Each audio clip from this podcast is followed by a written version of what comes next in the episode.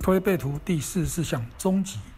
是的，现在来延续上集详解，因为内容比较多，所以这次终极讲完之后还有下集。一开始还是必须声明一下正确的观念。茶余饭后思考推敲，一家之言，多方参考，大家意见理性讨论，切勿迷信哦。好的，来认真解析，到底四十四项透露出什么具体内容？时间点又是在什么时候呢？这个。就必须从第四十三项接起来了。四十三项详解非常重要。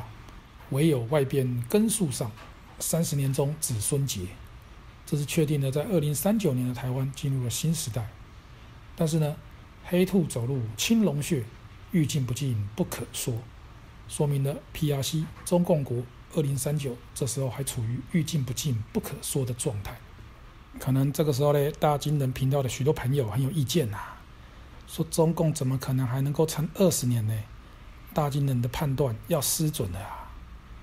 哎呦，这个我知道很多人在等大金人二零二零年的鸡排啊，但是客观分析而论，一千份鸡排应该是发不出去啊。分析给你听看看哦。未来黑兔青龙年之后呢，就算共产党中央政府衰落了，权力分散了，各地藩镇割据了，中共政权。逊掉了，变成小孬孬了。但是因为中国不仅是体量巨大，还有独特的国情，还有大部分中国人民的特殊民族性，所以会演变成四十三项所说的“欲进不进不可说，要死不活不好说啊”。大陆国内的状况可能会非常的不好。但是呢，就算如此，中华人民共和国 （PRC） 这个国，这个国号呢，还是会在。并不会很快的灭亡，这个是有前例可考的。也不过一百多年前的一八五零年起，太平天国横扫南方，把清帝国搞了个天翻地覆，占据了最繁荣的江南地区，占领了十几年，死亡人数高达数千万。而在同时期，英法联军攻入北京，连帝国首都都被人一锅端了，后面还接着各种内忧外患，结果呢？清帝国还能续命，死撑个五六十年，直到一九一一年才领便当。这就是专制专政、大一统中国的一种特性啊！好吧，那到底要拖到哪一年，中国才会进入下一个新时代呢？先看宋曰：中国而今有圣人，虽非豪杰也周成。在未来二零三九年以后，也可能是二零四几、二零五几年间，中国出现了一位关键人物。他不是打天下的豪杰，而是达成了古代周朝的周公和成王之丰功伟业。哎，为什么周成是周公和成王，而不是周成过台湾的周成呢？或是什么其他的周成呢？因为啊，接下来两句讲了天子，讲了九国啊，这个三重锁定已经非常确定了。此处的密奥义推背图使用了古代历史的典故，进行了多重锁定。让大家清楚明白他要表达的事情。现在继续深入解析。是宜从义称天子，否极泰来九国春。这个关键就在天子。天子这个名号是怎么来的呢？天子的由来就是周朝君主的正式名称，鼎鼎有名的周天子。而皇帝名号才是后来许多朝代所用的。周成王呢，是继承周武王开国的第二任天子。但是成王继位时年幼，由周公旦摄政治理平乱，所以一提到成王就不能不提到周公。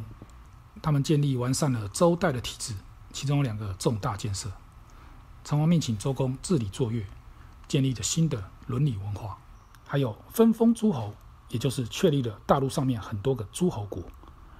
大家知道，周朝说的国指的是各个诸侯国，和我们现在说的国是完全不同的意义。而这四十四项颂曰的语境，就是借古喻今，以周朝的体制来比喻未来的时代，是什么样的时代？怎么理解呢？就这句话，“否极泰来九国春”的九国啊，中国大地演进成为了联邦制啊，或是邦联制，就像是周天子和各个诸侯国一样。当然呢，那个时候呢，中华人民共和国 （PRC） 已经真正彻底终结领便当啦。看一下维基百科的说明，这个联邦制呢，是由两个以上的政治实体结合而成的一种国家结构形式，是国家领导人为君主或是民选领导人。联邦制可分为联邦共和制或联邦君主制。那那个邦联制呢，大家也可以看一下哦。如此看来，四四象讲的的确是比较趋近于联邦制啊。好嘞，特别在此深入来辩证一下：是以从义称天子，否极泰来九国春。有很多人哦会理解说，未来呢将会出现英明仁义的圣人领袖，拯救中国天下苍生，还能加惠庇荫的许多其他的国家。这个哦就想得太美，而且太单纯了。所以请问哦，这位圣人天子是要带领中国重回帝制吗？啊，不然干嘛叫做天子？还是说圣人其实是未来中国民主化之后的总统？啊，既然是总统。那干嘛是宜从义还称天子哎？所以啊，是这个单纯的理解哦，怎么样都解释不通的啦。好的，我们再深入体会一下周成、天子、九国这些关键字组合呢，已经暗示透露了，这是类比于周天子和诸侯国的联邦制。所以是以从义称天子，代表着全世界都看到了中国政治体制的重大改变。分成了九个邦国，国际间对此重新认知、重新看待了，而且是相当肯定的正面态度。这一切呢，就是这位中国圣人所达到的政治成就。他的地位有点像是未来的中国华盛顿，而的确，现在也已经有越来越多人都认为，中华联邦制应该绝对是比专制专政的大一统要好上很多很多啊。至于哦，会分成哪九个邦国呢？以目前哦，中国这么广大、各地不同的人民、地区、历史文化，其实看起来是有很多种组合，那就留给大家留言讨论吧。那这个图上这一位卑躬的年轻人又是谁呢？难道又是代表台湾？